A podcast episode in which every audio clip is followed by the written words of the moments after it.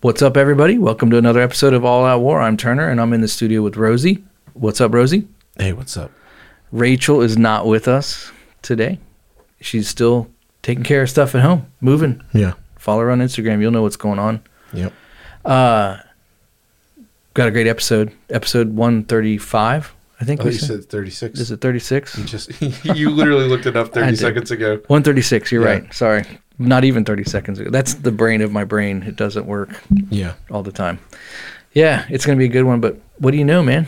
Hey, uh, did you know that today is September 11th Yes. and we are not doing an episode in September, all that stuff.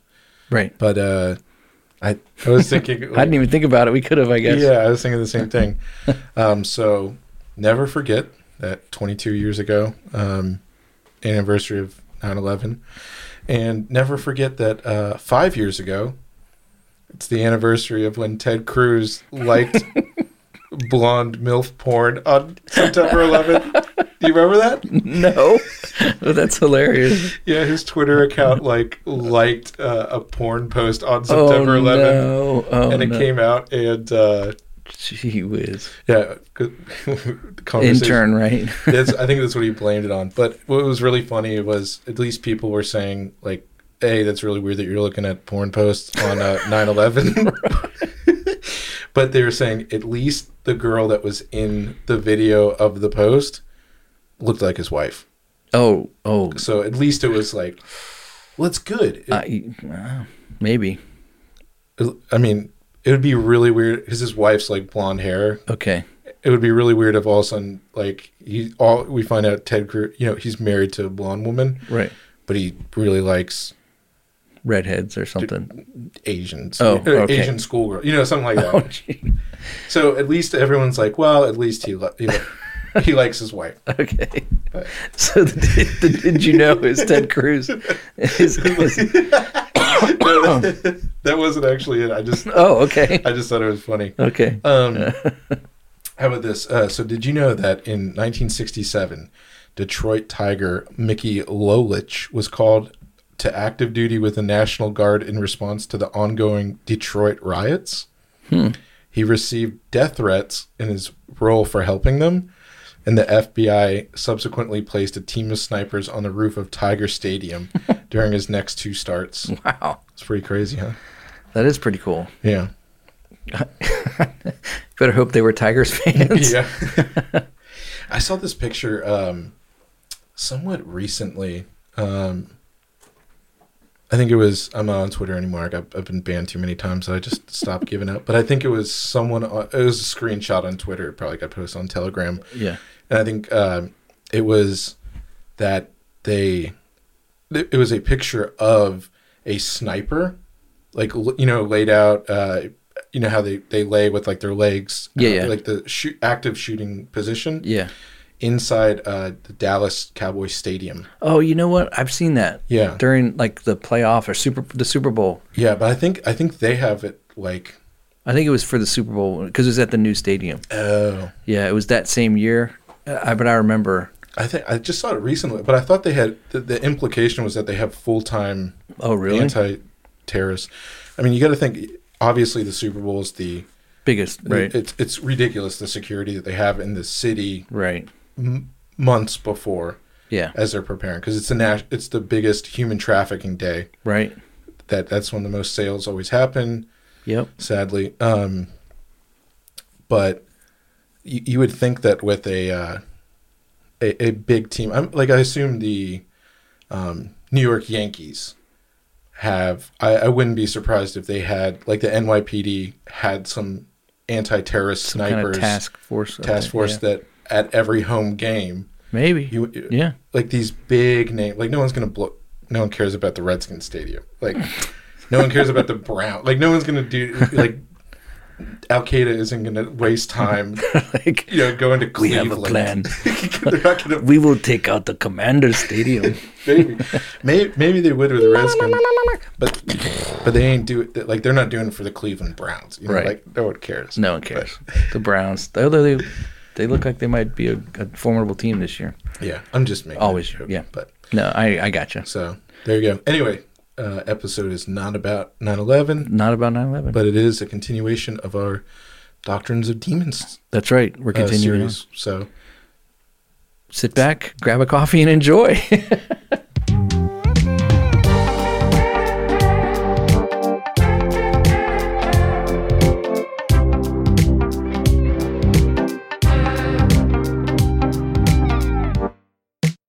You're listening to the All Out War podcast.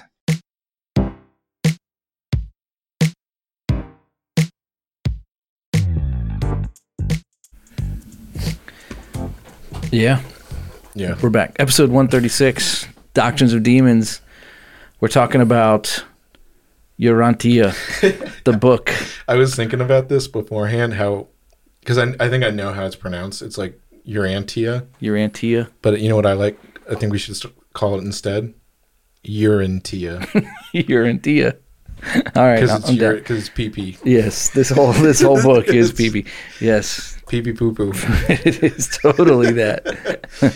I think the guy that wrote this book was probably Smoking that sticky, sticky green stuff. dude that was probably the most perfect that was like you set that up perfectly that was oh. the best use of the this ever i think Thanks. and probably the close most accurate too yeah, it probably is the most accurate. Uh, so we're talking about the Ur- Ur- Urantia book. yeah the Urantia book. It's spelled U R A N T I A, and uh, and I'll just set it up and then I'm going to hand it over to you. But it's uh, the Urantia book was supposedly uh, de- dictated to a Ch- Chicago psychiatrist named W. S. Sadler. From 1934 to 1935, by a man who spoke in his sleep on behalf of an alien supermortal called Revelators. So, aliens came to a man and spoke to him through his sleep, and they wrote down what these guys were saying through him in his sleep talk. Sadler formed a group to discuss the revelations from which the Urantia, the Uran, Urantia Foundation was formed in 1950. The Urantia Foundation began publishing the Urantia book in 1955. Although there's no official religion based upon the Urantia book, uh, there are groups like the Jesusonian Foundation who teach others what is contained in the Uritanian book. Uh, it's difficult to summarize uh, the book it encompasses many subjects and ideas from science to politics to philosophy to history. It is divided into four parts. Part one is the central uh, su- super universe. Part two is the local universe. Part three is history. And uh, part four, the life and teachings of Jesus. Consider a few of the teachings found in this book, and it goes on. I'm not going to continue on with that because we're going to be talking about this. This is a very strange uh, Doctrines of Demons episode that we're going to have because the, you and I were talking, like, there isn't a local body of people that gather around this book like regularly. Like um like some cults you might have where they meet in a basement and light candles and do weird stuff. Um or a bigger cult like the Mormons or the Jehovah Witness where Yeah. they'll like have an actual facility where they meet and you know on a day this one is, as we said there in the beginning, it was a book that was basically dictated through a man that slept talk, and supposedly these e- these uh, aliens that would speak through him called the super mortals called Revelators, which is actually sounds like a cool metal band. We're, Yeah. the, we're the supermortal Revelators. Anyways, um, so that's that. So uh, you had some pretty cool stuff that you had discovered uh, about this that was leading up to just, which I thought was cool. So Sure. Yeah. Um, I just wanted to bring up this uh, w- before we go more into the history because, um, yeah, we you had brought up the idea that you had called him a cult, and it's weird. I, I never thought about it that much. This this is always uh, was funny when when you had brought up the Jesus letters and like, hey, we should talk about it. I started reading about it. I was like, oh, we could make it into a series. And Yeah. I was thinking that's why uh, the one we did about the uh, the secret, yes, the last one with the law of attraction. Law of attraction. Yeah. I was trying to tie it around a book because I remember here. I've heard about this book for like. Uh, I've heard about it a couple of years ago, and I always heard that it was like some weird science fiction thing. hmm Um, but I always also did hear that it wasn't necessarily a weird cult. Like the cult wasn't necessarily there. Um, I don't know if I agree with that. If it is a cult, if it isn't a cult, I, Yeah. I don't know. But I thought before I get into more of the history, this is what they say about themselves answering a question. They have like a frequently asked page. Are you a cult? Is that one of the questions? Yeah, yeah. It says, yeah, the, the, the, the question that this fast growing cult is considered a new age UFO cult. there you go. Yeah. Here's their answer. It is only in the minds of critics that the ur- I'm just going to call it the urine book from the rest of it, okay? Okay. It is only in the minds of critics that the urine book uh, readers are part of the quote new age or that re- readers constitute a quote UFO cult. The reading of the definition of the new age at Wikipedia discloses a hodgepodge of Eastern and Western religious thought, ancient religious practice, and various schools of philosophic and spiritual thought. The New Age movement is largely unfocused, free for all, a grab bag of desperate, disparate beliefs that in it and it has nothing whatsoever to do with the urine book. Further, the UFO connection is one that is frequently cited by those who criticize. Why? Because the urine book explains that we are not alone in the universe, and that the universe is teeming with life, and there are countless beings who inhabit the universe with us. We are told of other inhabited planets, but we are never told that we are visited by UFOs. With the current interest in extraterrestrials, it is probably understandable that such a, such an error might be entertained. It is, however, not grounded in fact. Rather, it rather than being new age, the urine book will help new age believers find a new, rational, and consistent reality. I'm gonna have a hard time not laughing every time you say that. Would you rather me say the PP book? the PP book. Um, so it was interesting um, because uh, what you had read, you, we we're, we're going to get into what they actually do believe, and I'm not just stalling. Um, but what's very interesting about this is that a they call out the new age. Like, Yeah. if you didn't understand what they just said, they basically said the everything that we say about the new age that it's eastern and western beliefs and it's a hodgepodge and no one has anything and this kind of markets itself um, and you had said this when we, we met earlier when we were talking about it is i don't want to say this is more deceptive than any of the other ones because the other ones are they're very deceptive because they uh, have a spiritual power, a doctrine. It's a doctrine of demons. It comes from demons. This one does too. But this one, it says, rather than being New Age, the Urine Book will help New Age believers find a new, rational, and consistent reality. So they're trying to say that they will help specifically New Agers kind who are of just honed down to a honed down into something. yeah.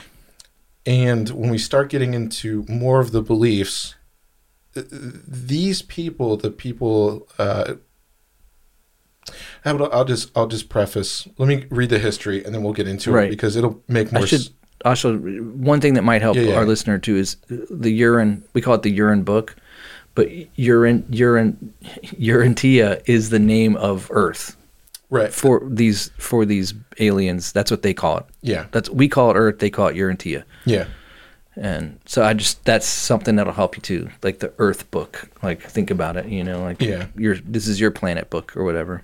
sure, yeah. Go ahead. okay, so Sorry. Here's some history about it.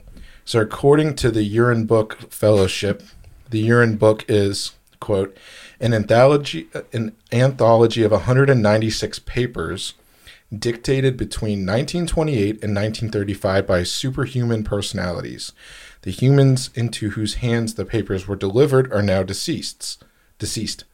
The means by which the papers were materialized was unique and is unknown to any living person hmm.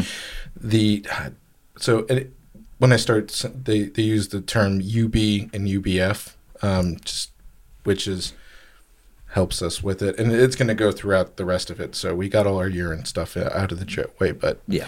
the UB Fellowship was founded in nine, 1955 as the U- Urine Brotherhood and as an association of people who have ha- who say they have been inspired by the transformative teachings of the UB.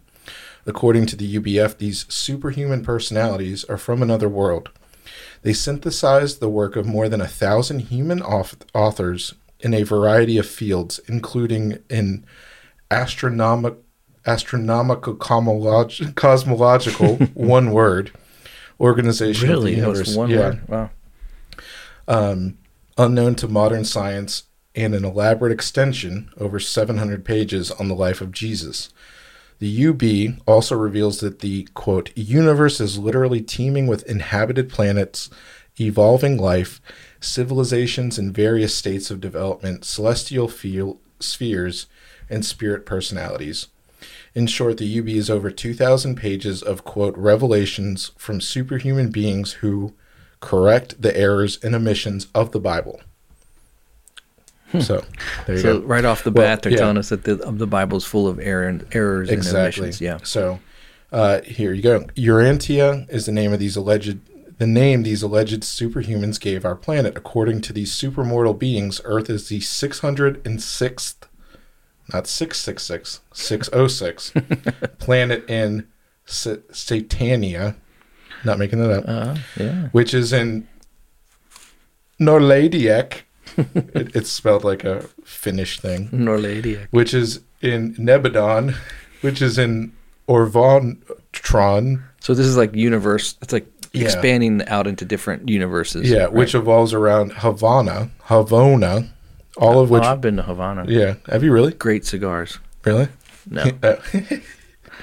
That's true. I though. probably wouldn't be here if I went to Havana. That's Although true. I've been to other communist countries. Yeah. All of which revolves around the center of infinity where some sort of God dwells.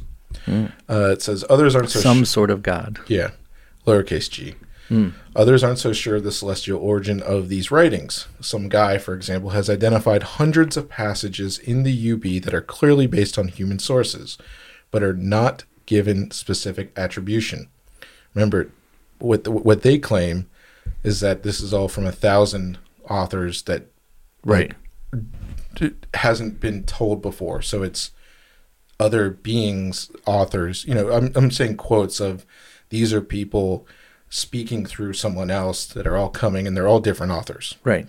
It'd be like, you know, someone reading the Bible in their sleep, but it has 66 different books with different authors. Right, exactly. Yeah. Yeah. So some might call this plagiarism, which is true, even though William Sadler, who is the main author, admits on page 1343 that he used many human sources. Hmm. Others may say that since Sadler didn't lift play passages word for word from the many sources he used, w- what he did isn't, strictly speaking, plagiarism. Uh, the same guy is also skeptical of the UBF's claims. He believes that the UB has very human authors. Uh, originally, he says, and here's where it starts to get into some of the stuff we alluded to. The UB was a Bible of cult of a cult of separatist Seventh Day Adventists, allegedly channeled by Wilfred Kellogg and edited by founder William Sadler, the Chicago Sun. So I was going to say, Okay, when I was reading through the doctrines and the things that they believe, yeah, I was going to say it had a feel of two different things. Mm-hmm. It felt like um, Dianetics a little bit, like L. Ron Hubbard feel, like uh, which is Scientology. Scientology. Yeah, it felt like that. It had that kind of. Uh, well, first of all, L. Ron Hubbard was a, a fiction writer, yeah, so it had that feel. Maybe that's why. Sci- yeah, Yeah. Um, the other one was that it had the feel of someone who actually had a grasp of some level of theology and they were mixed up or they were dissatisfied. So they were trying to create uh, of their own this blend of Christianity and uh, whatever else the demons were telling right. telling them in his sleep, right? exactly. That was the feel. So the fact that you mentioned Seventh Day Adventists on there, that's interesting to me because now it's kind of connecting some dots for me. Right, and um, we we had kind of gone. Uh, here's another. Did you know? Um, I didn't even. I must have skipped over this. that um, Wilfred Kellogg, No way. yes, is part of the family of the cornflake Yeah. king. Yeah, so don't Is- eat don't eat cornflakes. Don't eat Kellogg's Wait, he, cereal. Kellogg is one of the guys from the original yeah, yeah. Brotherhood, yeah. the Fellowship. Wow, Well, the the the Urine Brotherhood. yeah no the guy that actually channeled Oh, them that was and- Kellogg. Yeah, he was oh, I thought it was a different. I'm sorry. Yeah, that's cool. Yeah, no, he the guy who actually went into the trance was the Kellogg, and he said it to Gotcha. William Sadler, who was the psychiatrist. That's it. Okay. Yeah, yeah. Interesting. So it's just a little interesting tie in there. That gives new new meaning to the word flaky, right. Yeah. corn flaky. So uh, there's a little bit of the history. Um, won't go too much into the rest of it. That's kind of what it is. So we're setting up. Uh, you know, it was a guy that claimed to be asleep, and he channeled these beings over a thousand, so he says, to a. And he dictated to a psychiatrist who wrote him down, and it's a book that's compiled of 196 letters. Uh, essays, so Yeah. to speak, on the, the four different topics that we talked about.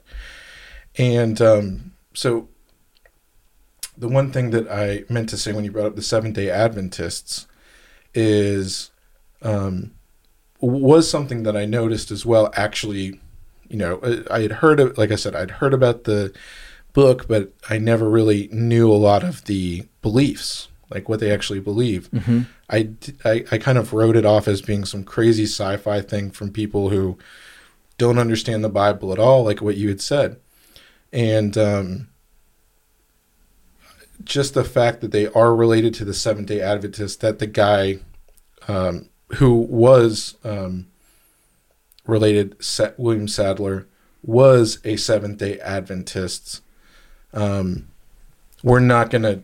This is not what Seventh Day Adventists Right, right. believe. They were It- former seven. They came out of that. Right. They were like de facto. Right. Yeah. So um, we should pro- we, we probably could do another episode, maybe diving into what Seventh Day Adventists believe. yeah. Um, I don't think it would fit well in the Doctrine of Demons, but Right, right. But we, I just Yeah. want to make the distinction that there is a lot of stuff um, that comes from people that, that Seventh Day Adventists. Like I said, I've I've listened to. Um, I don't want to say their sermons, but talks from this uh, Seventh Day Adventist preacher who Right. knows his stuff was talking, um, kn- knew the Bible, could quote Bible verses. It did not seem, um, my discernment wasn't off. And like you had said before, they're kind of on the cusp of Right. this stuff. But um, this is all to say there is a lot of tie in with this, but this is not Seventh day Adventist. This is not what Seventh day Adventists believe. This, even though it's really close to, they take some Seventh day Adventist stuff and completely go in a different direction. right, right. So um, They add to their theology in different ways Right. and pull from it. Um, And that's that's one of the things that I was tr- trying to say is I'm not really sure where I fall on if this is more deceptive than like the law of attraction because the law of attraction doesn't claim to be anything about Christian, right. but this one, the urine book is just Well, they mention Jesus specifically. right, and they do have a lot of which now we're going to lead into what they actually Yeah. believe. Um, that they like half of some of the basis of their theology is pretty sound. Yeah. which is really weird for like it's hard. It's hard because you read it. You like. So when I was like when I was reading through the, the paper that you sent over uh, earlier today, and um, I was reading it, and uh, it's hard for me because when I read it and I see things that I agree with theologically yeah that are accurate, it makes me um, frustrated because I want it to be outright heresy. You know what I mean? yeah um, and there is outright heresy for sure. That's what. That's why it's not. You don't want to follow it. Right, right, But- right, right. And we'll get. Well, I'll talk about that. But um, but it's hard because there is that mixture, right? And that's what makes some of these cults so dangerous. Like, um, for instance, we'll get into this, but they call Jesus Michael oftentimes, and um, and that comes from Seven Day Adventists as well. And Jehovah Witness um, will reference Jesus as Michael, um, and it's absolutely heretical. He's not Michael the archangel. Archangel's an archangel. Mi- Jesus is is the creator of everything, right? He's not a created being, Right. Right. You don't get the brother of Lucifer, which is the what the Mormons would say. Like you have Jesus, and then Lucifer is a brother, so you have an angel, and you know it's n- you're you're you're minimizing Right. and you're reducing Christ um, and his his Godhead. He's part of the Trinity. He's part of the Triune Godhead. He created everything. You're reducing him to a created being at that point. And so, um, So whenever you see an attack on Jesus specifically, you're going to immediately know that that's not right. Right. Like you're gonna. That's that's why I say I'm the Seventh Day Adventist. For me personally, like I know that the urine book isn't Seventh Day Adventist, but the people that wrote it came out of it, and and a lot of those teachings are Im- impressed upon this the urine book. And when I look at the Seventh Day Adventist, that's one of the things that bothers me. Like that can't. That's not true. So that's a heresy. That's wrong. That's what puts that denomination in error. In that. Um, and the other thing too is they they just as a side note, they believe that if you don't practice the Sabbath the way that the Old Testament prescribed it to the people of Israel through the Mosaic law, then you are in sin, out of faith, and you will you are not saved. Right. As So- a Christian. Yeah, right. As well, yeah. Unless you Well, practice that's- it that's their way. Yeah, yeah, unless you yeah. practice Sabbath their way, you're not saved at all. Right. So, um, so all those people that go to church on Sundays are in sin, you know. but I see that they'll rent their church buildings out to new churches on Sundays. Right, So they want their money, yeah. but they don't agree with them.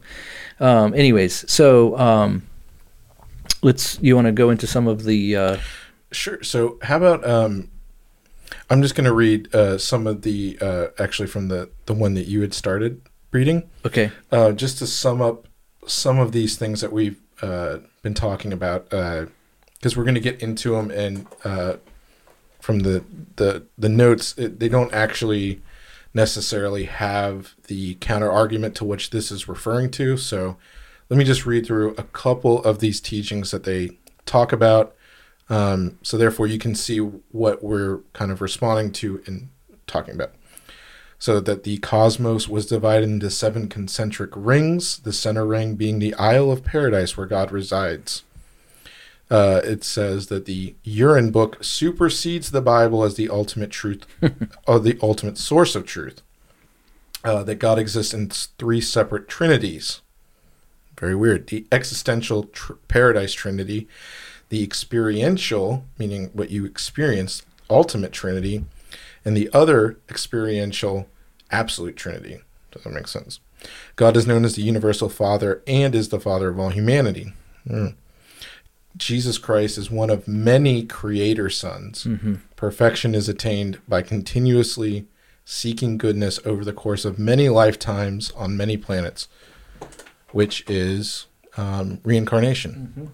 So, See, it's like becoming a potpourri. right, right. uh, So even though they claim that like this isn't uh, a hodgepodge of different teachings from different places, uh, they go there and like again, you can see how they had some stuff that sounds like it might be a oh that could be like a weird interpretation. You know, Yeah. like God is the um, the ultimate of you know creator of all of heaven and all of humanity. Well, yeah, he is. But then you say Jesus is one of the creator sons, like right. that's not. Um, So their their so their belief system is somewhat universal, Right. universalist, because they believe that all humanity is um, is sons of God, Hmm. and scripturally that's just not true. right. Everyone is uh, made of God, but not to you're a, you're not a child of God until you truly accept Christ as your Lord and Savior, and you're born again, adopted into the new family. You have to be born again because now you're adopted, given a new name, and then you become a child of God. Right. Um, so you, not everyone is a son of God or a child of God. Um, in fact, you're born outside the family, and you get adopted in Right. through faith in Christ. So that's one important aspect. So they're universalist, Unitarian. I think is probably a little bit of a stretch, but definitely universalists.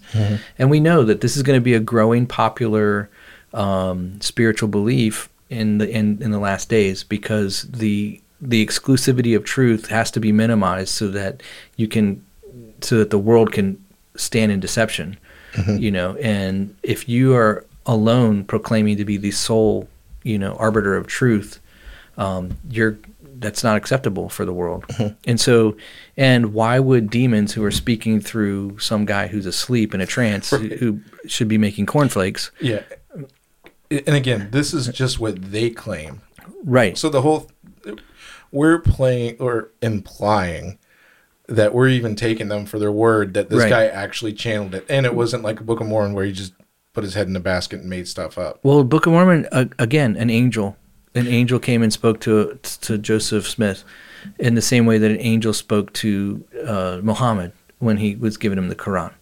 So Well, the, they tendency is- yeah, yeah, but the tendency is when an angel's speaking to you and you're and you're you're given new revelations, it's not it's not good. Oh yeah. So if an angel's speaking to you and is telling you some new revelation, run, right. Yeah. run. It's not true. Yeah. So I did want to read one thing Sure, though, sure. in reference to creation. Yeah. and the creator and all of that. Um, and this is the thing is that cr- this is an opportunity for us to like Uh, impart some orthodoxy. What what what is what has the Christian church believed from the beginning? Right. What did the church fathers believe? What did what did Jesus teach? What did Paul write? And Paul wrote in Corinthians in, in Colossians chapter one, he said in verse fifteen, speaking of Christ, he said, He, that's Jesus, is the image of the invisible God, the firstborn over all creation.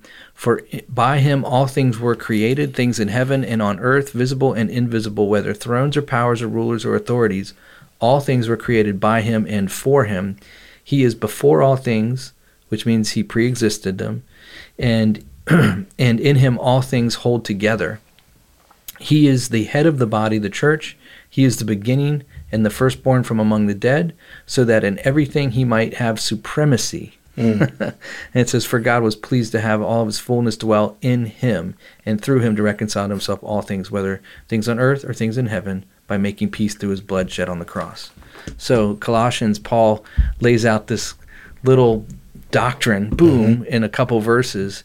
And he's basically saying Jesus pre-existed, Jesus created everything, and the fullness of God was dwelled within him. So on earth, he was both fully God and fully man. Mm-hmm. So this whole concept of other gods and he's just one of many, mm-hmm. it just doesn't jive. Right. And there there's none there's none equal to him. Correct. That's, I mean, One hundred percent. aside from the fa- the Father and But the him, Spirit. they are Right. one, right? The three of them are one. Right. So, but unique. So that's pretty cool. Yeah. Um, Well, since we're talking about Jesus, how about I'm going down um, to the section wh- what they talk about uh, Jesus's name and origin Mm-hmm. on why he's referred to as Michael. so these this is from their website. Right, right. So now we're getting into crazy stuff. Yeah. We we I like that. I love that you just anchored it in the truth before we get into the craziness, Okay. which is what we try to do. So uh, I'll just read. Uh, it said Jesus had existed as a person for countless ages before being born here, but we haven't been given his prior name. Jesus being the English form of the name Joseph, and Mary gave their baby. Sorry, of, of the name Joseph and Mary. I, why is it that all these people can never write like in good English? Well, it was written in the fifties. I know, but they had proper So- English back there. Yeah. Just learn how to learn how to freaking write. um, variations of the name Jesus are what we know him here on earth. Michael is not his name; it is a title for an order of celestial beings, as it has been coined in the English language. The name Michael is attributed to an archangel in the Bible, but that's due to a confusion of the personalities involved. So again, that's a very they root a lot of it like there is some truth and uh, to the idea that yes J E S U S is the Eng- it's not just the English version but um it's it, what It- it, it's in other languages too it's not just English that right. Is in the- so it's the Greek translation of the Sorry, Hebrew word for Right. Joshua. right so Yeshua, Joshua, and it's the Greek translation, and then translated into English, and it's Jesus. Right, right, right, exactly. So that is true that like that those letters are uh, for the sake of this the English version of his name. So people were not calling him J U J E S U S Right. right, around on earth. And You mean The- Jesus when he was in his ministry and all? right, right, right, I mean, it was Yeshua. right, right. What, what I'm getting at is what they're they're pulling the semantics, and it gets back into when you come from like the Seventh Day Adventist, and I'm Right. See the point I'm starting to get into. Yeah, yeah. is there is a lot of legalism Mm-hmm. in the term and you, you start hearing it we'll dive into it more on a different topic on a different episode. But the idea that like just because Jesus's name isn't those letters, the ones that we use here, Right. like though that exact sound that we're saying when we say the name Jesus, does not mean that that's not his name. Right. Like just because th- that's what I'm getting at. Like, Right. Right. The name Stephen, or the name uh, like Stephen in the Bible, Right. right? Like that's not his name. Like What do you mean? in Hebrew, his name isn't Stephen. Well, uh, I think it was. Did they say it like when they pronounced it? The whole okay, yeah, I don't know. I know what you're saying. I'm sorry. It's a translation issue. yeah, That's all it is. Yeah. My whole okay. This is a bad example. I'm, I'm But you, not getting getting the point that you were making, Yes. and I'm tracking with you, is Okay. like like for instance, the Hebrew roots movement. yes, They will not allow. They will not allow themselves, and they frown on other people. Like if I called him Jesus, they say no, it's Yeshua. yes, Or they have when they write it, they write it in certain ways, and they take certain letters out because Right. they're not allowed to acknowledge. They say it's irreverent right, to to do that. right. The, exactly. Thank you for. Did that help? me- it did give me. It, it did help. Uh, For the listener, it's late. Yes. Um, but yeah, that's the whole point I was getting at is like they're going to make the point of which the Hebrew roots people, which the Seventh Day Adventist people, is because we're not you. The word that we use in English is not the same name that he would have Right. been called back on Earth. That we're in sin and like that. There's like some secret that's being hidden because we're not using the proper name. Right. Right. That's what they're getting into. So the whole point I'm getting at was that they are using this thing that isn't it doesn't matter, mm-hmm. but they're using that to start sowing doubt into what the Bible is. Right. Is that there's hidden knowledge, or because it's not actually his name, it actually means Michael because Michael is this other thing. Right. Uh, the, whole point. Which of, that's truly a Seventh Day Adventist. right, I don't know if the, what the Hebrew roots believe about that. I don't think they do, but right. but yeah, But I'm just trying to point out again it, these subtleties that they break into someone's head. They sow seeds of doubt yeah, that make you uh, would make a person start questioning other things, start allowing for other heretical teachings to come Yeah. into place and start shifting your brain away from what is true and what's actually important. right, And that's how you get into these things where it starts saying the name Michael is attributed to an archangel, but that's due to the confusion of the personalities involved. Right. You know, or so the author translation. right. Yeah, That's the whole point. Yeah. Right. So yeah, that's important. Um, and like I said, when you're dealing with heresy, Yeah. Jesus is the primary target all the time, right. like hundred percent of the time. And uh, the other thing that um, uh, uh, I think you know where my train of thought has been the last couple while Yeah, with that's why I just really wanted to spend time on the fact that Jesus' name that they that's one of the first things that they bring up to try to sow doubt about or make you feel bad for saying right. calling him Jesus. Yeah. What about the person who can't speak? Right. The people that doesn't know English. What if they have a speech impediment, Right. like They're- Moses? Yeah. He was a stutter. He couldn't. He couldn't. ch- ch- ch- ch- ch- Jeez. Yeah. No, Yeah. I don't want to offend anybody who has a speech impediment, but God knows the heart, Right. and that's what we're told clearly. Right. You know. Um, so one of the other things that they that Yes, they yes. these uh, aliens gave to Right. to uh, spoke through their channeler uh, was some information about Jesus between the ages of twelve and 30 This is kind of interesting. I Mm-hmm. Yeah, thought yeah. it was funny. We the Bible actually. A lot of people don't. They're mis. They are misinformed. They we think that there's not a lot that we know about in Jesus' younger life. It, we knew a lot about his younger life, Mm-hmm. but according to here, to our friends at the Urine Book, um, it says until until the appearance of the urine book, we were all left wondering about those years between the time Jesus was found in the temple and the beginning of his public ministry.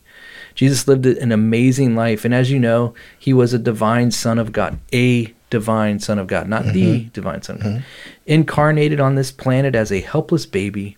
He was truly human as well as truly divine. See that statement right there is one of those statements that makes me get annoyed because it is he was truly man and truly God. And as a human, he lived the same kind of lives we all humans live. He was born and he had parents and he had playmates and he went to school and he learned to work with wood and he played musical instruments. He was popular with his peers and as a young adult, he traveled this world.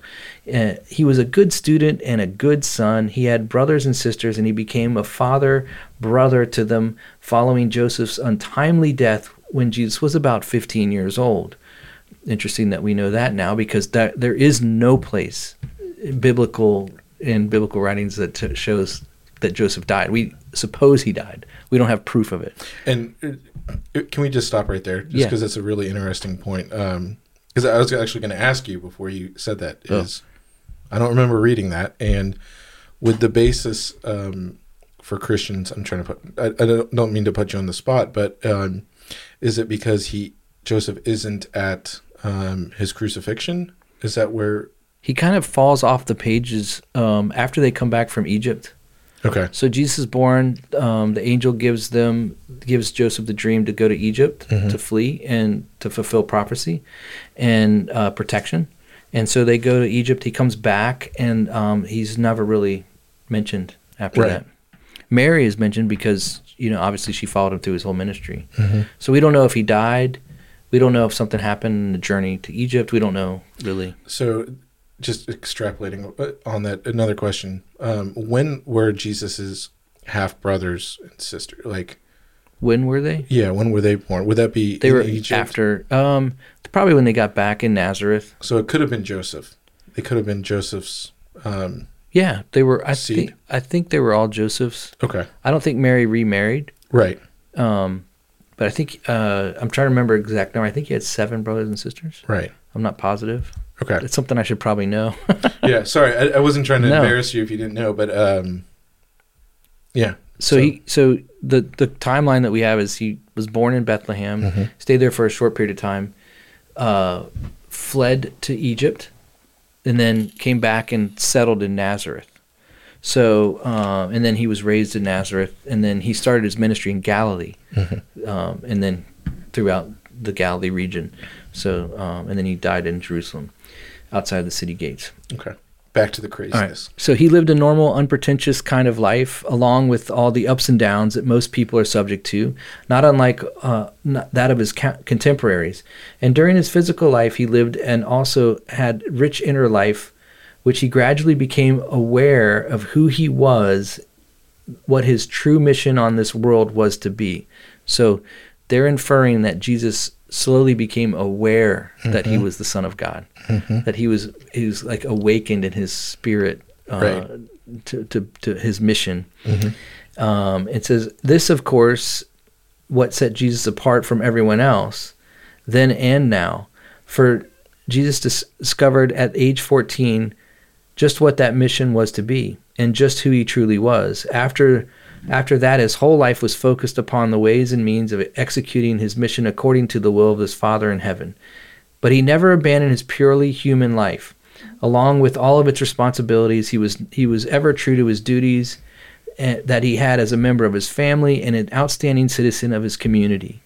And at the end of this phase of his life, he was finally able to devote himself wholly to his mission that of publicly proclaiming the good news, in quotes, of man's sonship with God and salvation by faith. Now, that's where I get frustrated too, again, mm-hmm. because here it is like, so you have, it's like a sandwich, right? The beginning, it talks about his purely, he was fully man, fully God. At Right. the end, it talks about salvation by faith. We know that faith is how people are saved. Your, Ephesians tells us that you're saved by faith through grace that no one can boast, right? And not by works. And so uh, they have the sandwich of truth, then deception, then truth. And the deception part is that he was uh, made aware of who he was uh, to himself. And then he kind of, as he awakened to this role that God had put in him. Yeah, uh, I just want to. Um, I'm skipping down into the uh, the the section from so touching on that part that you just talked about this Yeah. uh, awakening a higher consciousness, uh, whatever BS these people claim in different Yeah. flavors, whatever flavor of BS it is. or I guess not BS. This would be urine, whatever the flavor of urine in this case is. Um, but this is a very new age thing. This is also a Gnostic thing, and if you listen also to our uh, private podcasts, Yes. This is also a thing that the uh, Jews teach in the Talmud, the Talmud Talmudic story of him going and becoming a sorcerer in Egypt um, during this time, this these missing quote unquote years. Yeah, the missing years. They like to infer all kinds of different things. right. But uh, so I'm going to read. This is from this is from the actual urine book. Um, it is from the last section uh, that's all about Jesus and his life. Yeah. So it said uh, it's 196 1.5. Okay. It should not be the aim. Uh, uh, it should not be the aim of kingdom believers literally to imitate the outward life of Jesus in the flesh, but rather to share his faith, to trust God as he trusted God, and to believe in men as he believed in men. Jesus never argued about either the fatherhood of God or the brotherhood of men. He was a living illustration of the one and profound demonstration of the other. Here you go. Just as men per- must progress from the consciousness of the human to the realization of the divine, so did Jesus ascend from the nature of man mm-hmm. to the consciousness of the nature of God. And the Master, speaking of Jesus, made this great descent from the human to the divine by the conjoint achievement of the faith of his mortal intellect in the acts of his indwelling adjuster. So Which- they the, the indwelling adjuster they say the it a lot. It's yeah, the the Holy, Holy Spirit. Spirit. Yeah, it's it would just be that. Yeah. Yeah. Um, the fact realization of the attainment of totality of divinity, all the while fully conscious of the reality of humanity, was attended by seven stages of faith consciousness of progressive divinization. So, this is, again, what they're just saying here, listen to this, is that Jesus not only ascended his consciousness, raised his consciousness, understood who he fully was, and became God. It was a process that he slowly became mm-hmm. more God through some steps. Right. So even there, like some people just say he raised his consciousness, you know, like they actually go into this, which is this this is very interesting how they tie this in. So these stages of progressive self-realization were marked off by the following ex- extraordinary events in the master's bestowal experience. 1. The arrival of the thought adjuster. 2. The messenger of Emmanuel who appeared to him at Jerusalem when he was about 12 years old. 3. The manifestations attendant upon his baptism. 4. The experiences on the Mount of Transfiguration. 5. The Morontia resurrection. 6. The Spirit ascension. And 7. The final embrace of the Paradise Father, conferring unlimited sovereignty of his universe. Yeah. So the one thing, number two, it says the messenger of Emmanuel who appeared to him at Jerusalem bef- when he was about 12 years old. So apparently the story goes that uh, Emmanuel, an angel, appeared to Jesus and told him all what he was supposed to do at 12 Right. years old. so, um, you know, even though, so this is the one thing. when you think of this purely from like a human standpoint, these things can make sense Right. like oh yeah so an angel told jesus and then he just obeyed the father and so i could see how that could fit in right? No no no no. Absolutely wrong.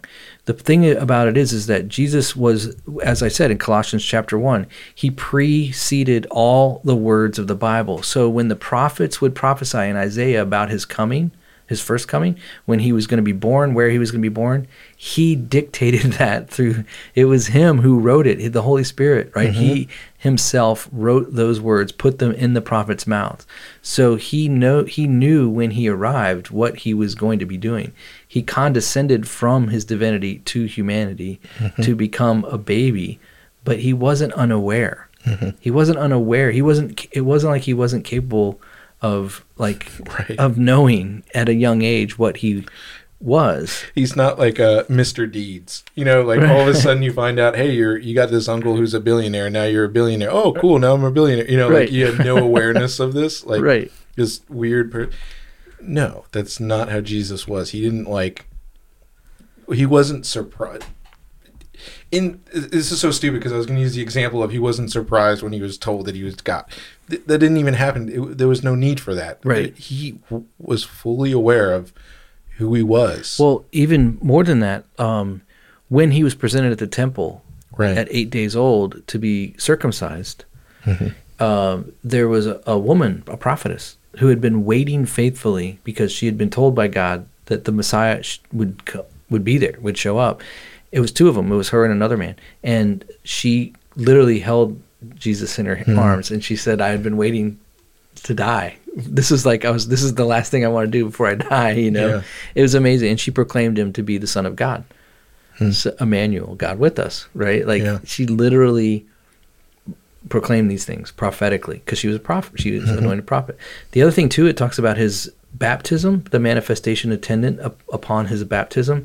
That manifestation uh, that the Bible records is that the Holy Spirit ascended and descended upon him like a dove, and you have the voice of the Father in heaven saying, "This is my Son, whom I'm pleased. Listen to him." right now, The same words that speak on Mount Transfiguration, by the way. Exactly. And I, I just want to break since we're going for the, the third when Yeah. you when you just talked about that so what they would say is again these are the the stages of Right. Jesus's Becoming God. spiritual awakening or uh, Yeah. understanding of who he was. So I'm just going to phrase this in a way that you can respond to it. So it would be incorrect theology to say, or it would be heretical to say that Jesus was fully human until he was baptized, and then the Holy Spirit came down and dwelled in him, and then he was like able to perform miracles. That's when God indwelled in him and kind of did that. That is not what that story is saying. Correct. Correct. Right. Correct. Okay. His baptism was a was a um, a prophecy fulfillment and a ritual requirement. Mm-hmm. It wasn't a an endorsement from the Father in the way that some people interpret that. Right. Like that's not when he became fully God as well. Correct. Okay. He was already God, hundred percent God. Uh, all it was was God was con- was was confirming that because remember, John the Baptist was the last. So John the Baptist, when you think of prophets in the Old Testament, you have like Isaiah, Ezekiel, you know, all these guys, right, that came through.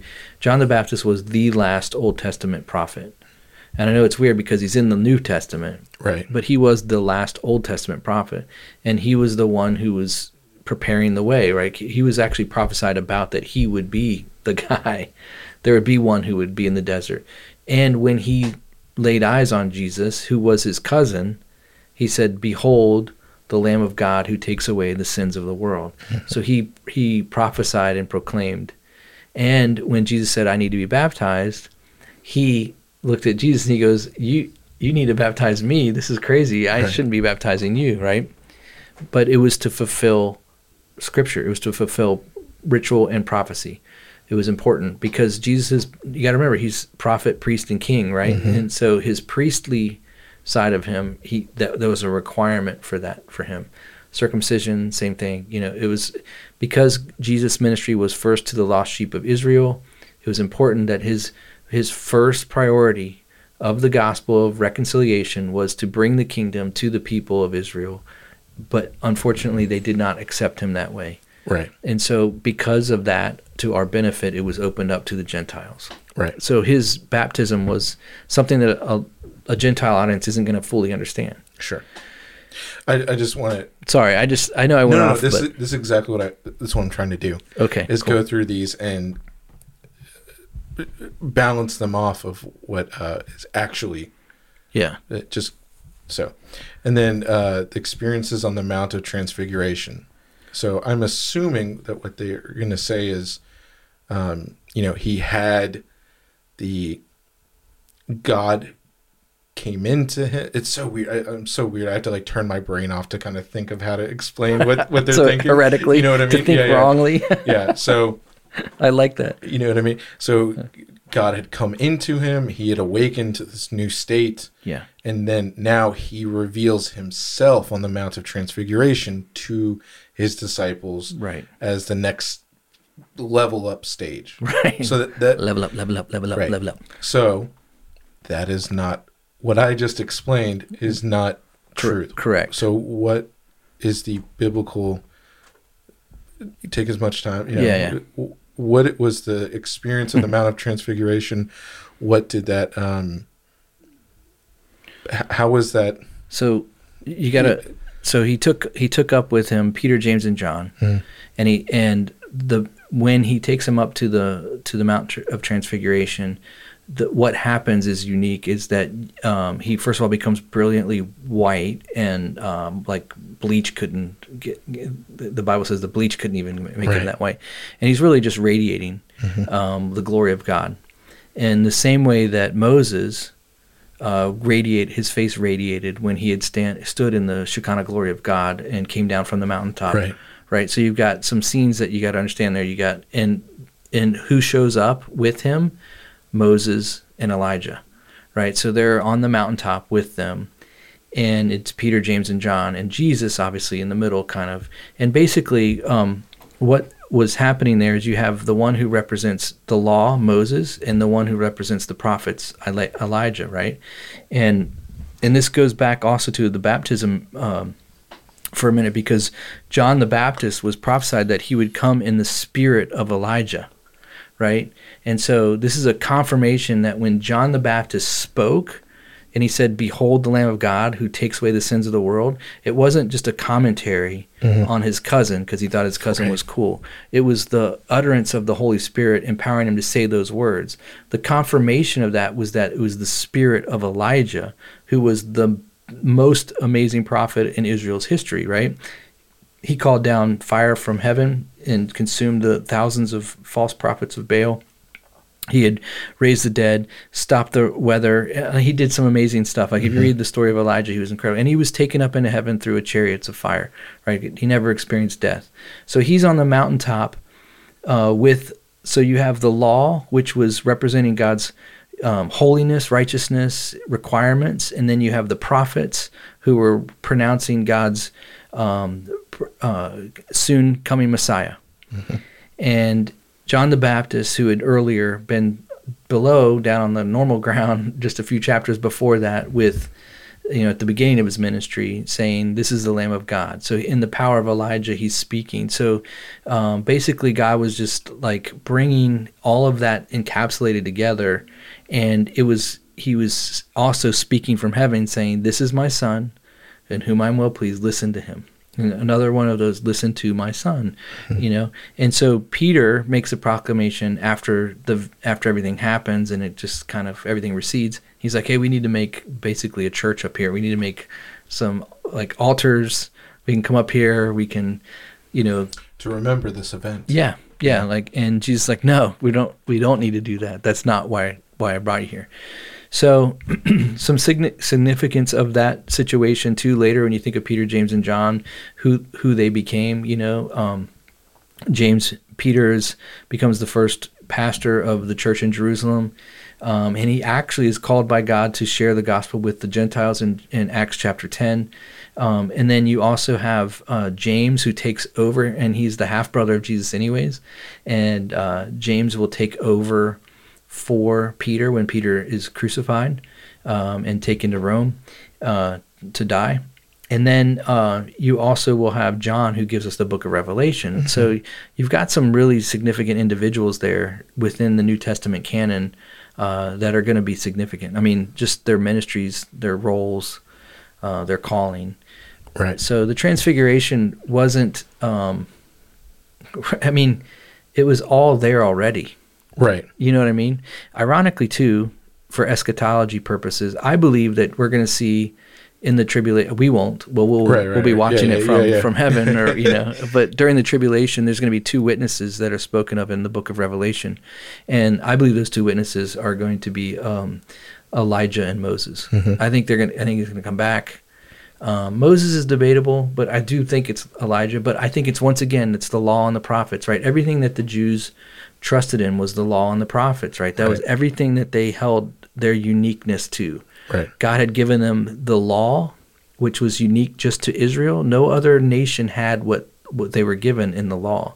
And they had the prophets who were speaking as the mouthpiece for God, uh, proclaiming all kinds of different things. But primarily, the most important thing would be that the Messiah is coming so that they would know to look for the fulfillment of the law in the life of the one who was promised the Messiah. Right. So that's the other part of the transfiguration of having those two is the the completion Right. in Christ. That literally He's Jesus bringing the two together. in my mind, I see Jesus standing between them. exactly. Right. That's how I've always pictured it. Yeah. Yeah. You know. Um, but yeah. So, amen to all what you said. Um, again, that was not the next leveling up of. No, he still has more to go. yeah. So, um, It's like, uh, uh, what is it? Uh, but wait, there's more. but wait, there's more. Yeah. Um, so The Yeah, resurrection. the thing. resurrection is. Uh, uh, I think we can just move on from this. Uh, Okay, we yeah. kind of understand yeah. that uh, breaking down everything, but again, we're just getting back. Uh, I was trying to highlight the points that what they're saying here is not necessarily even unique to the urine book. right. Um, this is the kind of stuff that they believe it is not true, as we just went Yeah. through all all of that. so one thing I will say though is on those seven points, the next one was the resurrection. They called it a um, morontia. Yeah. morontia, and that is their terminology for the realm that is between the material and the spiritual. Right. And I think it's important. We should talk about this for just a minute. Yeah. About what did they believe about the resurrection of Jesus? Because once again, they're going to attack the divinity, the the holiness, and the power of Christ, right? Of Jesus, and on their own words, his material or physical body was not part of the resurrection personally uh, it says, When Jesus came forth from the tomb, his body and flesh remained undisturbed in the sepulchre. He emerged from the burial tomb without moving the stone before the entrance and without disturbing the seals of Pilate. That comes from the book. It also says the first act, Jesus arising from the tomb, was the great to greet Gabriel, which was an angel, hmm. and instruct him to continue in executive charge of the universe affairs under Emmanuel, and which is another angel. And then he directed the chief of the Melchizedeks to convey his brotherly greetings to Emmanuel. Jesus spoke the first words of the post-mortal career. Having finished my life in the flesh, I would tarry here for a short time in transition form, that I may f- more fully know the life of my ascendant creatures and further reveal the will of my Father in paradise. So they don't believe that Jesus bodily resurrected from the dead. And this Right. is very, very important because scripture tells us that not only did he raise from the dead, but that he proved that he physically raised from the dead. Uh, we st- one story that comes to mind perfectly is Thomas Yep. when before when the disciples are together he's like uh, unless i see and put my hands in the wounds i'm not going to believe. Right. right. And what does he do? Jesus shows up. He eats with them physically eats with them. And then he shows you know when thomas shows up he's like hey oh by the way thomas he pulls up his shirt. Stick your hand in the side of my, my side where the, i was stabbed and here put your fingers in the hole you know in my in my hands. And and what does what does uh, he do? Thomas he's my lord my god and he worships him Yeah. like he literally like realizes oh so we do know there's a bodily resurrection physically through scripture that way but secondly we know that he's a he's going to have a bodily return that there will be a 1000 year reign of Christ on earth a bodily return where he will sit on a throne in the new Jerusalem and rule and reign with an iron scepter Right. as a physical king Right, and I think that uh, to kind of move away, uh, I'll just say it like this: when we are talking about, uh, to your point of a physical um, return, we literally mean that it, it's not some weird. Uh, new agey mumbo jumbo new reality you know new d- dimensions of existence or like that. No what the what we mean when the bible says he's going to return? We mean us like as we're existing right now he's going to come back into the world Yes. as he was brought he was originally brought into the world. He was in our creation. He breathed the same air as us right? Mm-hmm. He ate the fish that normal people of the time would have eaten. Like it's the Right. same stuff. It's not it's he's made of the same substance uh, in this realm. I'm just trying to say that in the future the now the new heavens and the new Jerusalem is slightly different from that because it's going to be but even with that that is going to exist in the same existence realm of existence between spiritual you know if the physical and the spiritual if that's kind of what they're saying we reside between that, yeah. we between that Yeah. no. The new heavens, the new Jerusalem, when Jesus comes back, he's going to rule as if he was when he was here originally. Yeah. Like it's not going to be some elevated form of existence that, you know, uh, maybe I'll say the spiritual realm currently is, where we can't see it, you know, Right. but, you know, maybe it can interact with us in some ways. No, it is going to be a literal thousand years, the same way we have years right now, on this earth, or the new earth, in the new Jerusalem. Well, not yet. The new earth comes after, but it will be a thousand years here on this Right, right. earth. I, I just mean that he is manifesting again in our realm of existence. Right. It's not some new age mumbo jumbo or it's this weird between area. Yeah. I'm just trying to lay back to what orthodoxy. He is literally going to come back on to this earth yeah. and exist, breathe the same air that you know he used to breathe when he was here uh, a little over two thousand years ago. That's, right. what I'm trying to reiterate. It is not some weird stuff. He will be back here Yeah. And physical form.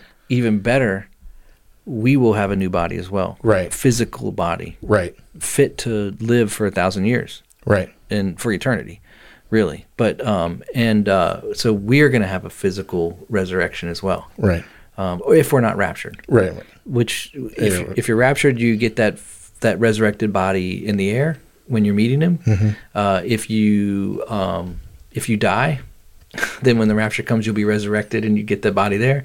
Uh, um, and so that's how that's going to work. Yeah, I was just trying to reiterate that what the Bible teaches is it's coming back. It's not this new age reality stuff. It's Right. coming back here. Yeah, yeah.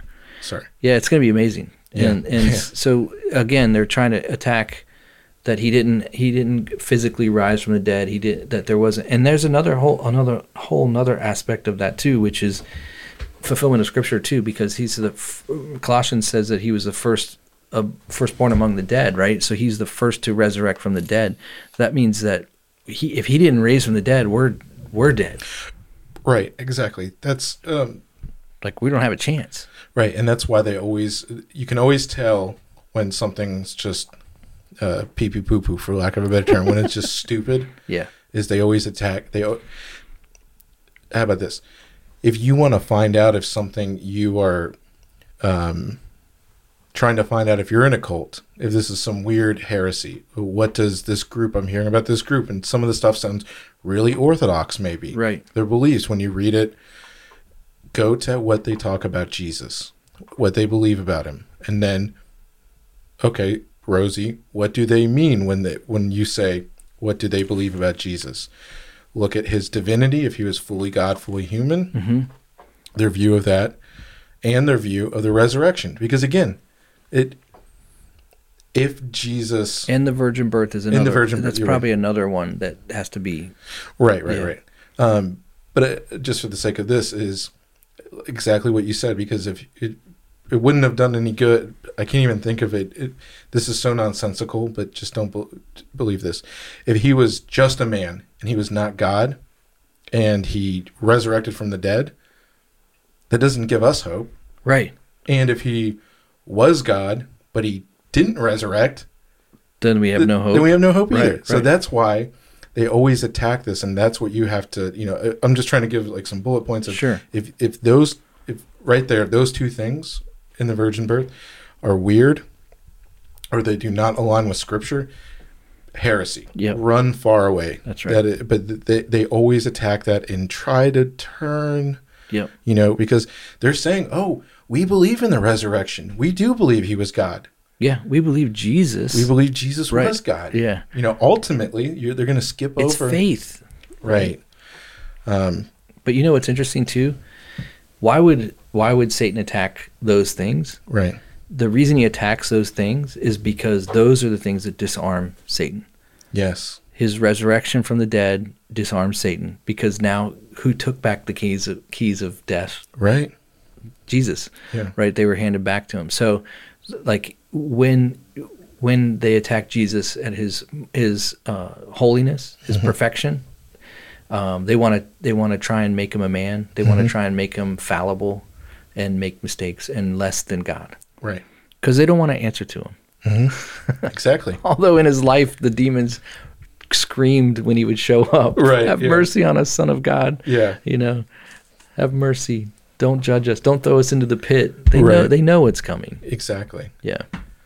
So you want to talk about uh, some of the, you know, we've been going for uh, over an hour now. You want to um, just a couple of uh, other things that they have, Yeah, yeah. uh, like their view on. Uh, they believed in evolution, right. so that's an interesting scientific thing that they believed in. Um, uh, let's see, I can just say there's a here. I'll just read one part. It says, uh, "The fact of evolution is not a modern discovery. The ancients understood the slow and evolutionary character of the human progress." Uh, physics and chemistry alone cannot explain how a human being evolved out of the primeval pla- protoplasm of the early seas. And what's interesting is I did read a little bit more about this uh, on their website. They uh, they had to make the the seas salty so that the salt could be the uh, they called it briny, I think is what they called it, but um, so that it could actually possess the uh, way to make life, so that we could climb out of the primordial primordial slime or whatever, Yeah. and um, and then evolve out of um, that into. And so everything about this is evolution. I mean, why wouldn't we think like th- they're talking about evolving your your spiritual Right. and your self revelation and all this other stuff? So why wouldn't I have evolved from you know the slime as well?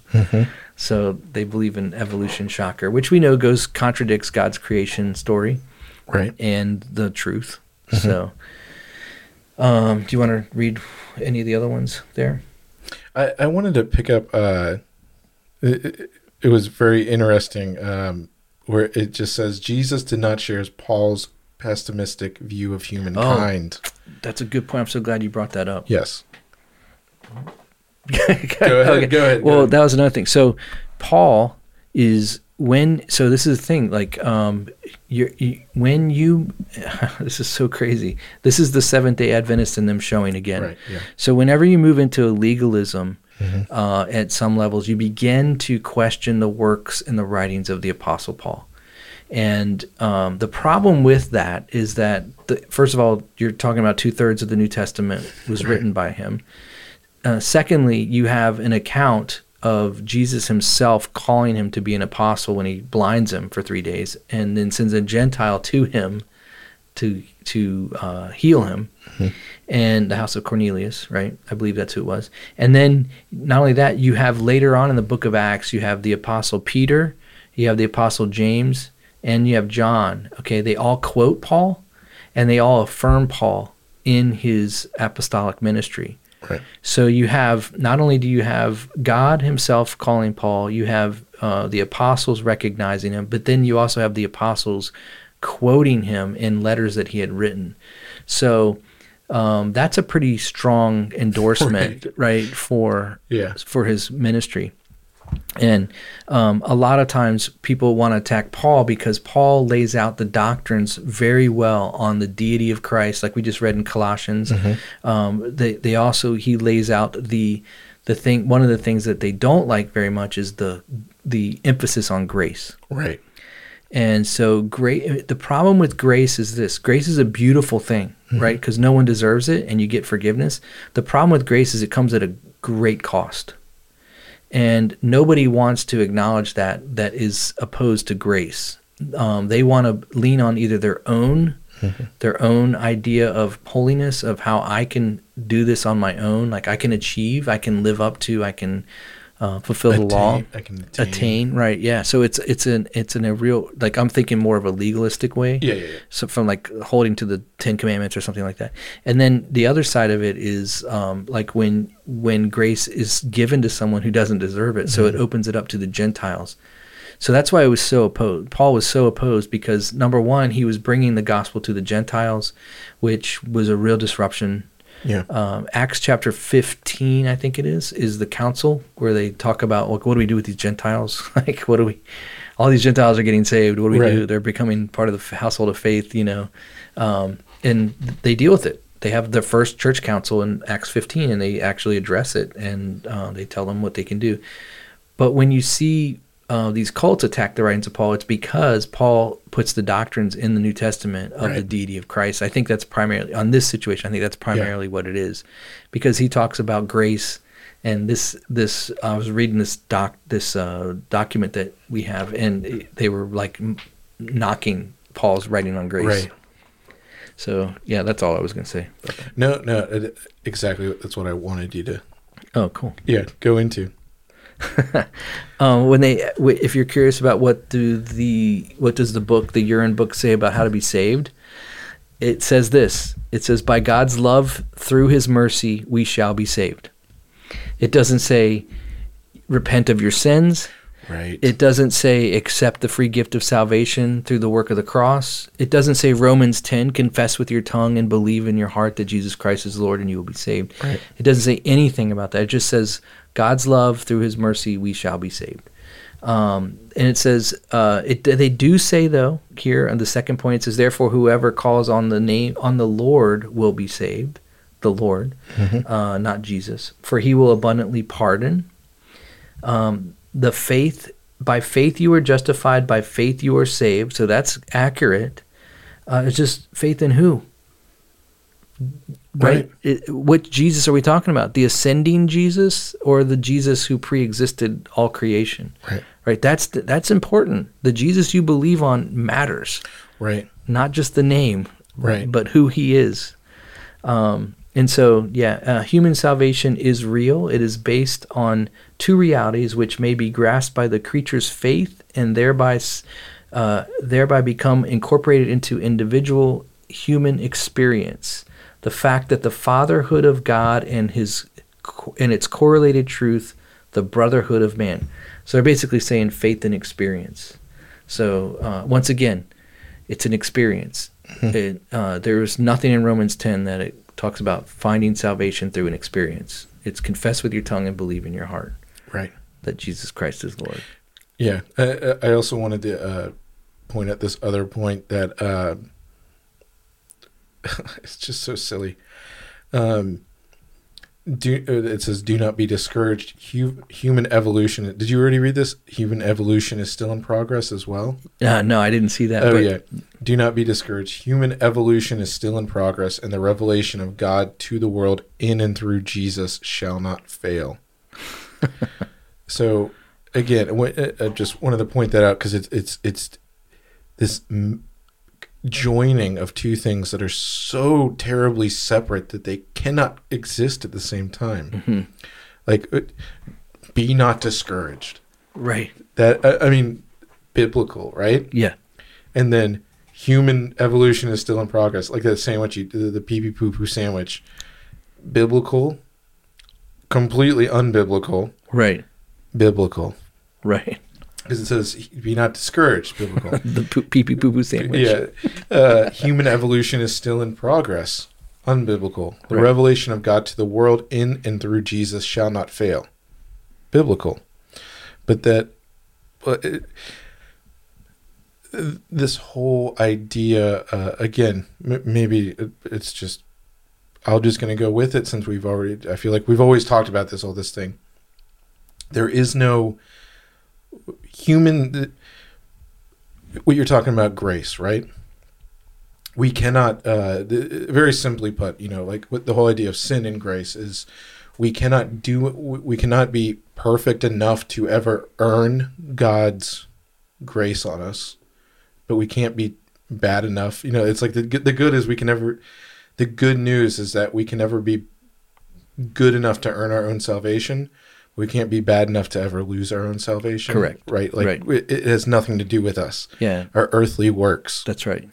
And so this evolution of humanity is not only attacking that, like th- this idea where they say human evolution is still in progress. What they're saying is you can keep becoming good enough that one Right. day you can earn this grace, Yeah, right? and we already showed that they believe in reincarnation. Right, right. Yeah, Exactly. At, and at, at the same point, this is also saying this is a subtle dig towards who God is because, um, you know, uh, it, it says in Genesis that, you know, when, when he made man, he was pleased, it was good, right? And I, I'm not going to say that, uh, obviously, the sin, he was, God was pleased when he made man and, and eventually woman, right? hmm as they were. Obviously, they were perfect, but take that out of account. Is that what this is inferring is that God made like something that needs to be upgraded outside of God. That we need to help God right. Build something better than what He built. Like it's not sufficient. Right. So that's th- there's these two subtle things of whenever you hear this talk about human uh, evolution is it's it's a dig towards God Yeah, and it's also placing more importance upon the human. Right? Because you know, again, God made something that is bad and I'm not talking about that in a way of obviously we are fallen. Obviously, you know, we're not perfect. I'm, I'm not saying that in this kind of sense, but I'm saying that we made something that, uh, like I almost read this and it's like we should be God should be ashamed at making something like this. Like we have to come along and help him out. Right, right You know what yeah, I mean? yeah. Because he can't even make a good thing. Like we have to spend millions of years of evolution to finally, you know, be, you know, Right. reach God. get him to where he wanted us Get him- originally, get him or get us ourselves to where he wanted us originally. right. Yeah. and uh, that's just so. So BS. either he's just agnostic and he's just out there and letting us try and figure it out, right, you know, or he doesn't care, right, or he's not capable. exactly. Like that's just really an accusation t- towards God in a huge exactly. way. Yeah. So again, I was just wanted to pick that line because it's again,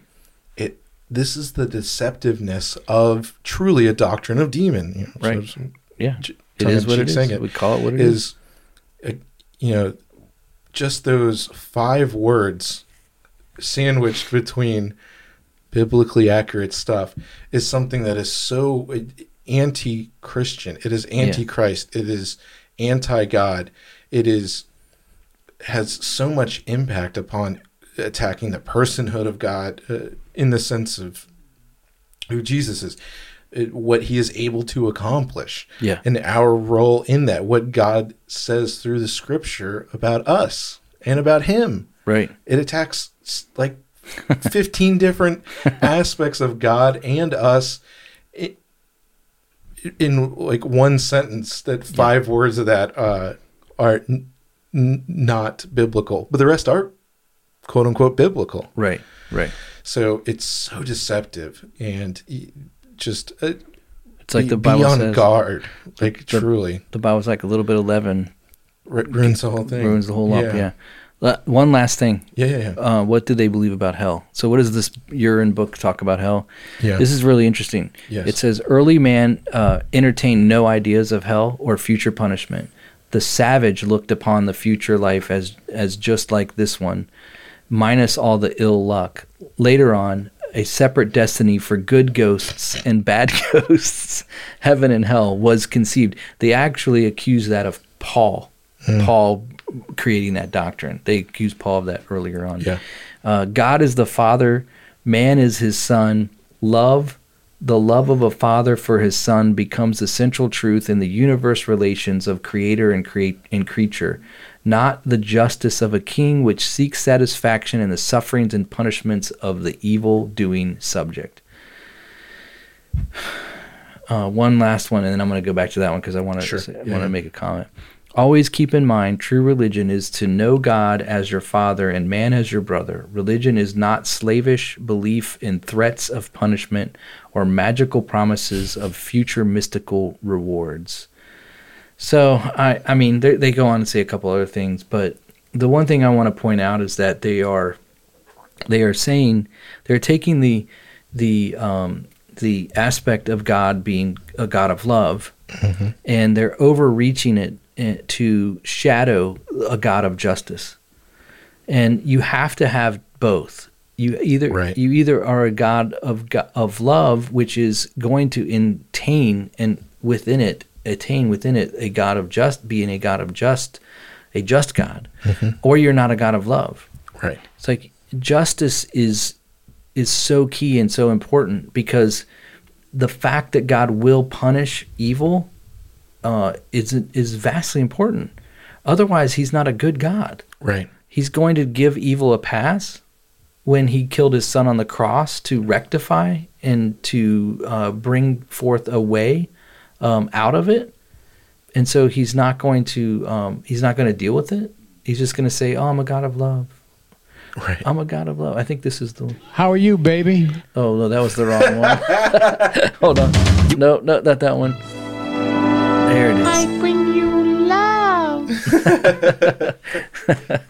I did like this one. How are you, baby? I didn't, I didn't heard that. Were you just have you just had that ready? I've had case? it. Yeah. I pulled it from. Uh, that was a speech that uh, he made um, in Pennsylvania, right, right before he made the speech of the Oh, so not the Satan. Uh, the you know the red background. yeah. uh, all right, let me just say this too about the hell. Yeah, yeah. Um, and the other thing is, is they want to minimize God's just God's you know judgment, because judgment is you know hell is the reward of of of ju- the judgment you know Right. of for evil, right, and for those that that choose to reject Right. the truth, because that's what their destiny is.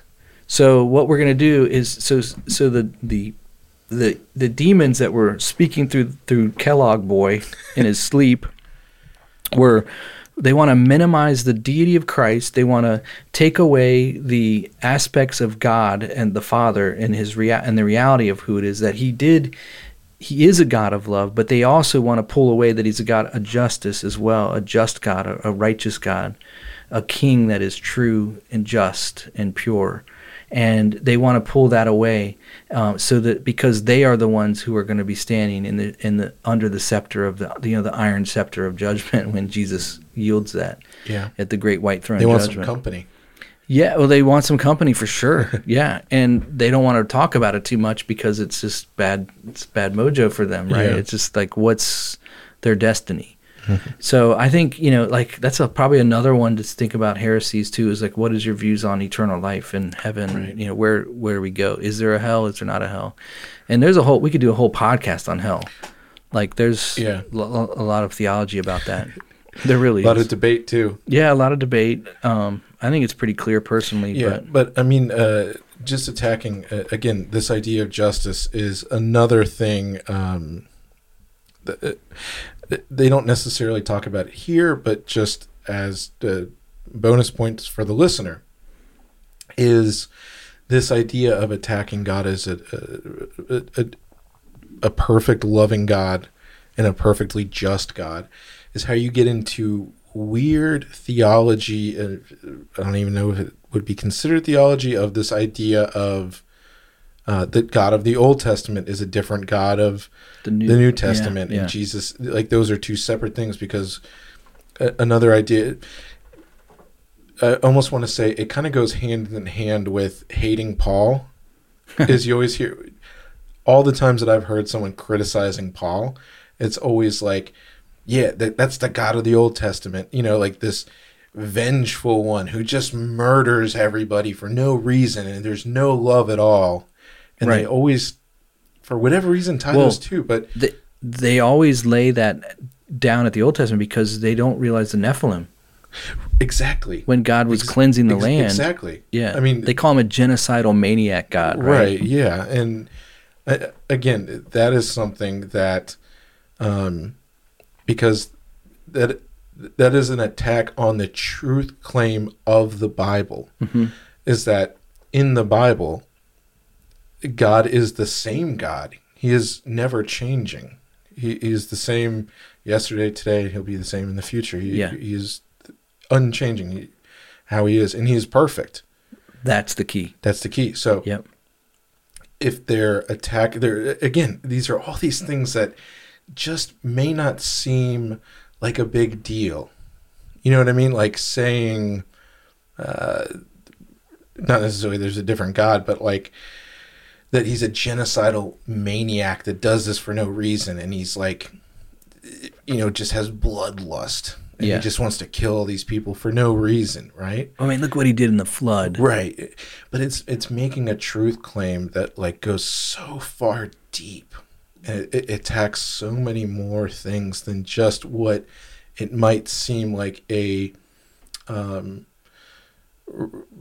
a, a uh, reasonable it could seem like a reasonable way to get around something that is difficult that isn't preached in churches Right. such as the watchers.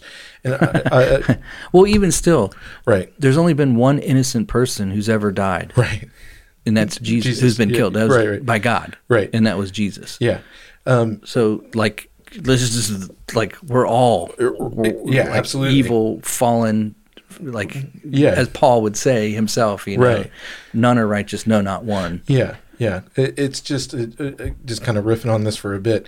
Much in the same way, uh, people people have said, uh, you know, why do you talk about the Nephilim so much? Why does this matter? Why does you talking about these weird things about the giants and these angels that come down and have sex with women and witchcraft and all this weird stuff that like if it, if if that was important wouldn't the bible actually talk about it more? You know like one of these things like you're leading people away from christ by saying talking about giants.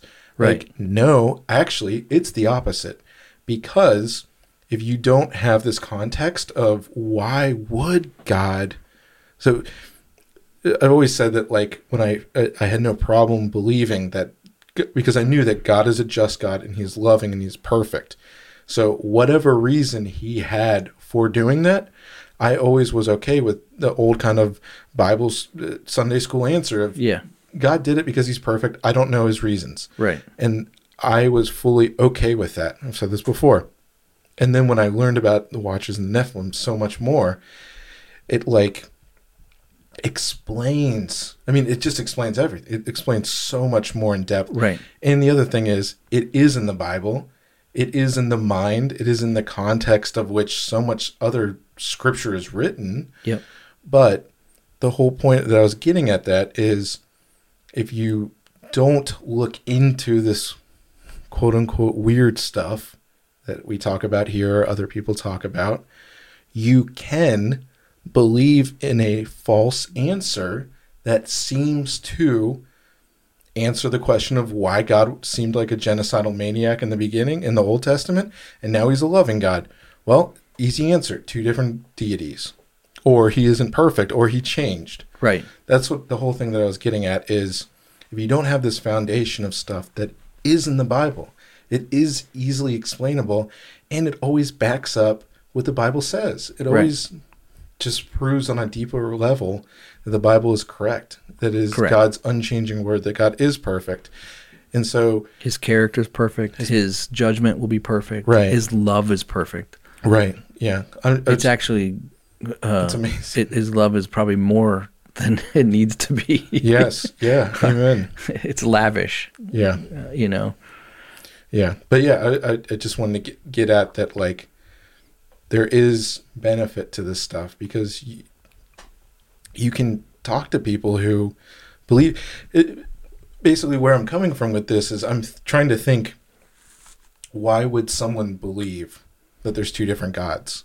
That came across as an answer that seemingly you have to throw out all the actual context of the Bible Right. Yeah. and these supernatural, spiritual, weird stuff that wasn't that Yeah. weird. It's like you have the old man father God of the Old Testament, and you have the new son who's forgiving in the New Testament. Right. But what they don't realize is Jesus is the one who's actually going to do the judging. Right. Yeah. The great white throne of judgment, Yeah. which is where every soul that's ever been created will stand before God. Unless you're saved, you'll be able to pass by. You will not be judged. Yeah. Will have to give an account for their life. And Jesus will be the judge. Yeah. He's going to be the judge. Like, so your New Testament God is the Right. same one that's going to be like, you know, casting you into the lake of fire. Right. If, you know, Looking at you, you're going to look at his eyes and he's going to say, like, he'll, he'll like wave at you with his hole in his hand, Right. You know, because he'll still bear the marks of the Right. cross, right? And the fire eyes, and you'll melt at the moment. It's just going to be incredible. yeah. Thank Wow. God for forgiveness. Amen. Amen. Thank you for Jesus.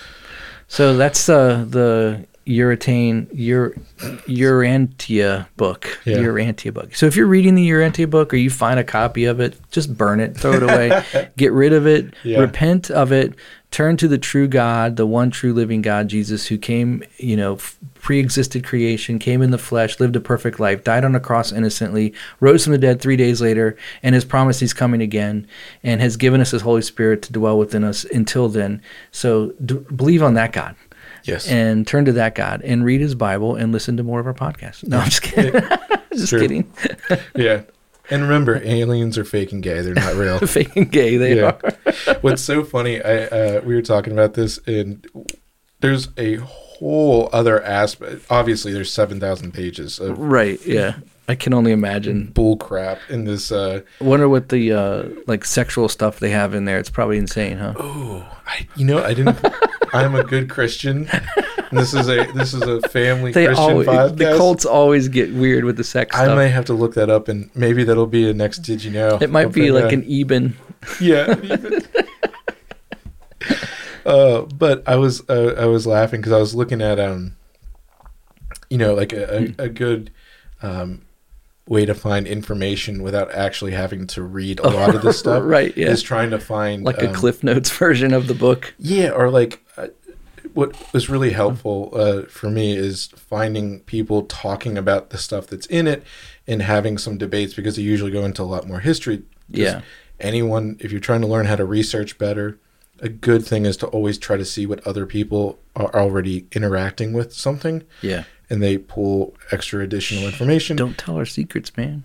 sorry but uh the whole the whole joke that i was looking at was i read this like 10,000 word essay Oh my goodness. about the cosmology and astronomy of the book. And this guy just breaks down all the science stuff. So if you actually believe in science and believe in the cosmos and believe in space it's it's not real. But if you believe in all that stuff like not only is this book like completely wrong about all these spiritual things but like there's a whole other aspect to it. literally everything it says about like the universe and astrology doesn't even line up with like anything that is real Even even stuff that would be yeah like found in books today. yeah. yeah. so like literally everything about this book is just stupid Right. so yeah you should burn it i just thought it was so funny reading this Wonder if NASA got their information from them. maybe from uh What if you what if you what if you saw like a book corona Of, what if you saw the book of Urantia on like the bookshelf of the director of NASA? dude You might. you might i mean it's all satanic anyways There you go. NASA's a satanic pedophile uh, Oh, sex my God. trafficking organization. It's a laundering, Money laundering, yeah. organization. Yeah, there you go. Um, Oh, Anyways. that's a whole nother podcast. yeah, yeah. All right, we should uh Doctrines of Demons, Doctrines of Demons. third episode Yeah. in the books. In the Urine book. Urine book. Urine book. Yeah. Anyways. Well, thanks for hanging out with us for this long. Yes. We will catch you next time. How are you, baby? Oh, I'm doing good, Joe. Thanks for asking. you want to come feel my legs? All right, that's enough. that's enough. All right, see ya. See you guys.